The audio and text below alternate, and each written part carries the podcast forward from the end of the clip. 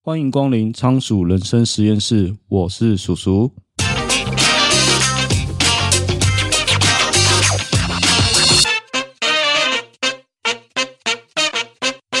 今天想跟大家聊的主题就是，如果啊未来你不想失能卧病在床，四十岁以前啊，最好开始投资自己的健康。那为什么今天想要聊这个主题呢？主要是因为啊，生活在现代高龄化社会的人，可以说大部分的人啊人生都在退化，防止老化避免失能啊会是我们日后最重要的课题。人终须一死，可是应该没有人想要人生最后几年卧病在床，呼吸要靠呼吸器，喂食要靠鼻胃管吧。最好啊离开人世啊，登出人生 online 这个账号，最好的状态就是啊无病无痛无疾而终吧。那相信现代人都知道，要均衡的饮食和适当的运动才是保持健康预防老化的不二法门。但是中老年人防止老化最适合的运动又是怎样的运动呢？你可能会想象就是比如说在操场上健走啊散步，又或是在公园里面做做伸展操啊，或是跳跳广场舞。那还有人啊可能就是长期会去游泳或者是慢跑。那今天啊要介绍这本书叫做《抗老化你需要大重量训练》，我觉得算是有点颠覆我们一般人对运动啊可以抗老化的想象。那作者是何立安博士，他是怪兽训练的创办人，他倡导啊四十岁以前你务必开始要进行肌力以及体能训练。那这本书是他的第一本著作，书中一直提到一个问题啊，失能是台湾目前迫切而且清晰的危机。怎么会这么说呢？因为台湾高龄化非常的快速，很多国家花了很多时间，也许几十年才慢慢高龄化，可是台湾几乎是一瞬间就发生。根据国发会的数据啊，我们在一九九三年就进入了高龄化社会。六十五岁的人口啊占比总人口才 百分之七点一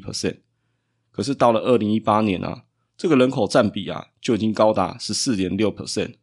预估到二零二五年啊这个数字会高达 百分之二十点一， 也就是正式进入所谓的超高龄化社会。这是什么概念呢？意思是说啊，我们每五个台湾人就有一位是超过六十五岁以上长者，而且这个趋势啊在二零五零年会到达高峰，到时候预估会有接近 百分之三十七 的人口是超过六十五岁以上长者哦。所以啊，作者才会说这是台湾目前迫切而清晰的问题。请你试想一下，现代人平均的寿命啊，都在八十岁上下。过了三十岁，新陈代谢就开始走下坡。也就是说啊，我们有将近五十年的时间要对抗老化。这会是一个长期的竞赛。就如开头所说的，人生最后几年啊，如果失能，可能会拖累家人，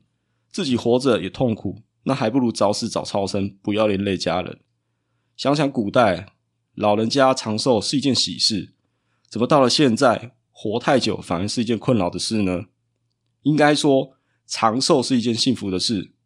可是失能退化和衰老才是真正的危机。问题是我们现在政府在推的长照系统其实只能治标不能治本。为什么会这么说呢？这边举一个故事来说明这个问题吧。今天啊，有一位渔夫在河边打鱼，然后他发现了一个人溺水，渔夫赶快去救人，想说救人一命胜造七级浮屠。可是问题是，过了没几天又救了一个人，再过没多久又去救了一个人，连续救了好几个人以后，渔夫就觉得很奇怪，到底是发生什么事？怎么会这么多人溺水？跑去上游一看，才发现上游的瀑布啊，参观的栏杆啊已经断了一截。有人不小心啊靠得太近，一踩空就会落水。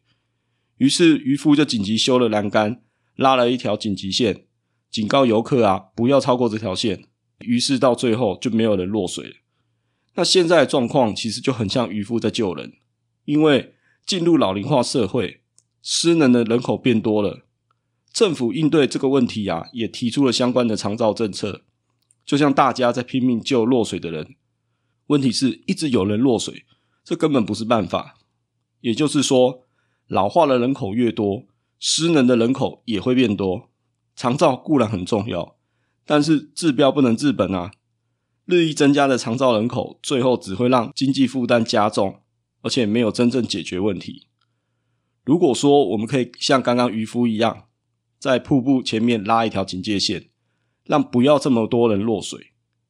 那也就是说我们可以提醒过了四十岁就该注意自己的身体，进行日常的训练来对抗老化，这样就可以有效减缓或者是降低失能的人口，也就是所谓预防胜于治疗。那是不是就从根本上解决这个问题？那刚刚提到这条警戒线我们应该要怎么定呢？这条警戒线其实就是作者所倡导的四十岁以前啊，要开始进行大重量训练，让身体强壮，减缓老化。在过去的研究指出啊，成年人在四十岁以后啊，肌肉平均每十年会减少 百分之八， 再加上现代人的生活形态比较偏向静态，身体有一个向下适应的过程。维持肌肉是需要能量的，你少用肌肉，身体就会认为你不需要，而渐渐减少肌肉。而人体老化的过程基本上就是从肌肉的流失，让代谢变低，我们的力量会减弱，然后骨质也会流失，让我们的骨头变得脆弱，导致最后我们容易骨折。那当我们年纪大一点的时候啊，一骨折就容易生病，一生病就因为卧病在床，减少活动，一减少活动，肌肉的流失跟骨质的流失速度又会更快，如此恶性循环下去，人体就会百病丛生，最后就兵败如山倒，那失能的几率就会大大增加。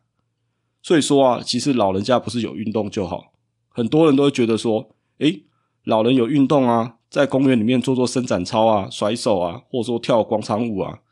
然后像我爸妈每天也都有去散步啊，他们都有在运动啊。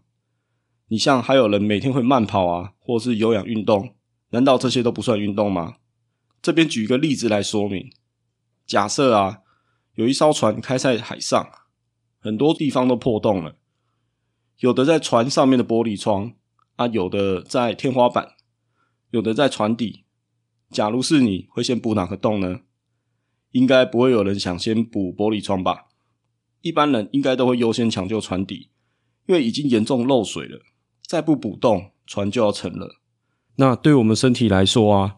肌肉流失啊，就像船底破大洞，你这时候如果跑去做别的运动，比如说像是慢跑啊，散步啊，或者是伸展操，这些就像是去修船的玻璃窗，或是修船底的天花板一样，我们应该要对症下药才有效。就像我们生病啊，经过医生诊断之后，医生就会开相应的处方与剂量，你自己去买成药乱吃啊，没有效果不打紧，万一伤身影响健康就不好了。所以对抗老化啊，并不是只有运动就好了，因为我们是在跟时间赛跑，必须要选对改善肌肉、骨质流失与神经系统退化方面有效的运动。那说到这里，可能还是有很多人不太明白，那就算是为了对抗老化，我们用一般的运动，难道就锻炼不到肌肉吗？像是比如说原地踏步啊，跳跳健身操啊，或是举水瓶，举的次数多了，不是都感觉到手臂很酸很累吗？就像之前刘畊宏的毽子操一样，我跳完一场累得要死，为什么这样就不算对肌肉一种刺激呢？为什么一定要扛起大重量来压自己呢？那要回答这个问题啊，我们就必须从肌肉纤维的种类说起。人体的肌肉纤维啊，虽然很多种，但是大概率来说，可以分为红肌以及白肌。那红肌纤维的特性是力量比较小，收缩比较慢，但是有氧能力比较好。那白肌纤维的特性就是力量大，收缩快，而且无氧能力强，但是耐力比较差。那我们这以鱼来举例好了，在大海需要长时间不断洄游的鱼类啊，像是尾鱼或者是旗鱼，它们必须同时发挥耐力跟持久力，所以肌肉就是以红肌为主，那我们又称为红肉鱼。那像白肉鱼啊，就是必须要随时躲避敌人啊，要在一瞬间爆发快速逃亡的鱼类，呃，像是比目鱼，那它的肌肉就会以白肌为主。那如果用运动来分类的话，就可以分为有氧运动跟无氧运动。那有氧运动就是用红肌为主，那它能量来源就是消耗脂肪，那对应的运动就比如说像是马拉松啊、慢跑啊、散步等等，这些必须发挥持久力的运动。那相对的无氧运动啊，我们所使用的肌肉就是白肌。那能能量来源就是肝糖，比如说像是短跑啊、举重或深蹲等等，这些必须要发挥爆发力的运动。所以说啊，为什么我们要进行大重量训练？因为啊，我们就必须要靠大重量训练来训练白肌，因为老化的过程啊，主要流失的就是白肌。也就是为什么外表看似健康的老年人，他可以慢慢的走路，甚至也可以慢跑，可是如果想要做一些比较快的动作，可能就会感到很吃力，因为流失白肌啊，会让人失去做快动作的能力，也让人失去大部分的力气，这就直接间接影响了人体的运动能力啊，因为凡事都变得更吃力了，因此不自觉啊，就会开始避开日常生活中比较需要用力的事情，比如说爬楼梯啊、搬重物啊，或是从事一些比较激烈的运动。那这样的少动啊，又会造成肌肉的更进一步的流失，因为日常生活只需要用到小的力量、慢速度的动作，那这样子白肌似乎就没有维持的必要性，而这样现象啊，并不会自动停止，最终啊，有可能严重到啊，让人连从坐起来到站都感到吃力。如果你觉得这不是危机，因为老了就是要多休息，进入到每天久坐的生活形态，这样一来啊，不但你失去的肌肉量啊，还有你的力气可能一去不复返，连身体的其他机能啊，可能都会剧烈的下降。那根据肌力训练科学的发现啊，如果想要刺激白肌纤维，最有效的方式就是使用大重量去训练。许多运动啊，可能一年到头啊，也没办法达到这个训练强度，比如说像是慢跑啊、健走啊、爬山啊，就算你做到非常疲累，你可能也很难有足够强度去刺激白肌生长。当然训练不是只有针对白肌纤维，红肌纤维训练也有必要性，但如果你想要有效的刺激白肌纤维的话，那渐进式的超负荷的大重量训练就是最有效果的方法。那肌力训练这件事情啊，其实有点像我们在投资，因为我们投资是看投资报酬率嘛，如果你今天把钱握在手上，握了二十年，让你的身体退化，那假使你二十年后变成一个很有钱，但是动弹不得的人，这会是你想要的吗？你如果投资，比如说像投资我们会定期定额嘛，那你如果是定期定额投资肌肉，换来二十年后有一个强壮的身体，有一个健康、有品质的老年生活，辛苦了大半辈子，应该也没有人想要老弱多病或卧病在床吧。那我还蛮喜欢作者他说的一句话，他这样说的：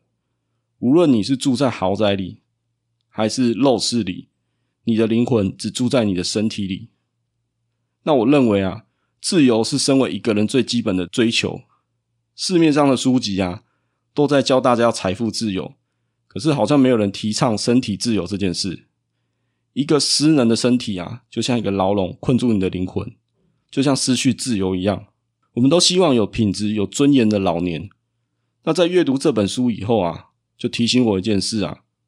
对抗老化是一辈子的事情。如果你还年轻，好好保养身体，不要太操身体。不过当然这是废话啦，谁年轻的时候不熬夜不乱吃东西的？但年纪到了，真的要开始注意自己未来失能的问题。那台湾人啊，特别是中老年人啊，没有重量训练的概念。哦，以前我们上体育课就是跑跑步啊，打打篮球，好像也没有人特别教我们为什么要重量训练。那大多时候啊，也只是灌输说啊，有运动就好。所以现在应该还是很多人会认为啊，重量训练那是年轻人的事情。那作者何立安博士啊，他身体力行啊，他带着他七十多岁的父母亲啊，进行渐进式的重量训练。哦，那有兴趣也可以去他脸书看一下。他带着他爸妈一起去重训。如果你自己是中老年人啊，或是你家中有长辈，真的很推荐他们看看这本书。那最后啊，再次呼吁啊，如果未来你不想失能卧病在床，那四十岁以前真的最好赶快投资自己的健康。最后想问一下大家，就是不知道大家对于重量训练的看法是什么？如果啊，你有什么新的想法或观点，那就欢迎留言给大家分享哦。那今天的节目就先到这边，如果觉得我们节目不错的话，欢迎订阅节目的电子报，每周啊，我们都会更新最新的书评与观点。如果喜欢我们的分享，你也可以在下方啊留下你的五星评论，或可以赞助我，请我喝一杯咖啡，连结在下方的资讯栏。你的小小支持啊，对我来说就是大大的鼓励。我是鼠鼠，仓鼠人生实验室，我们下次见，拜拜。